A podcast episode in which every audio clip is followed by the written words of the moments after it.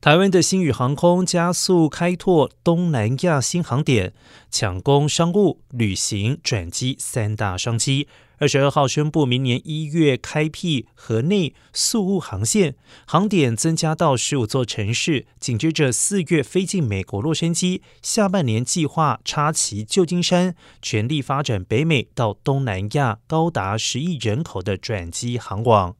法人认为，如果掌握东南亚转机市场这条命脉，善用台湾地理位置优势，打造辐射式航网，明年第二季新宇有机会单月开始转盈。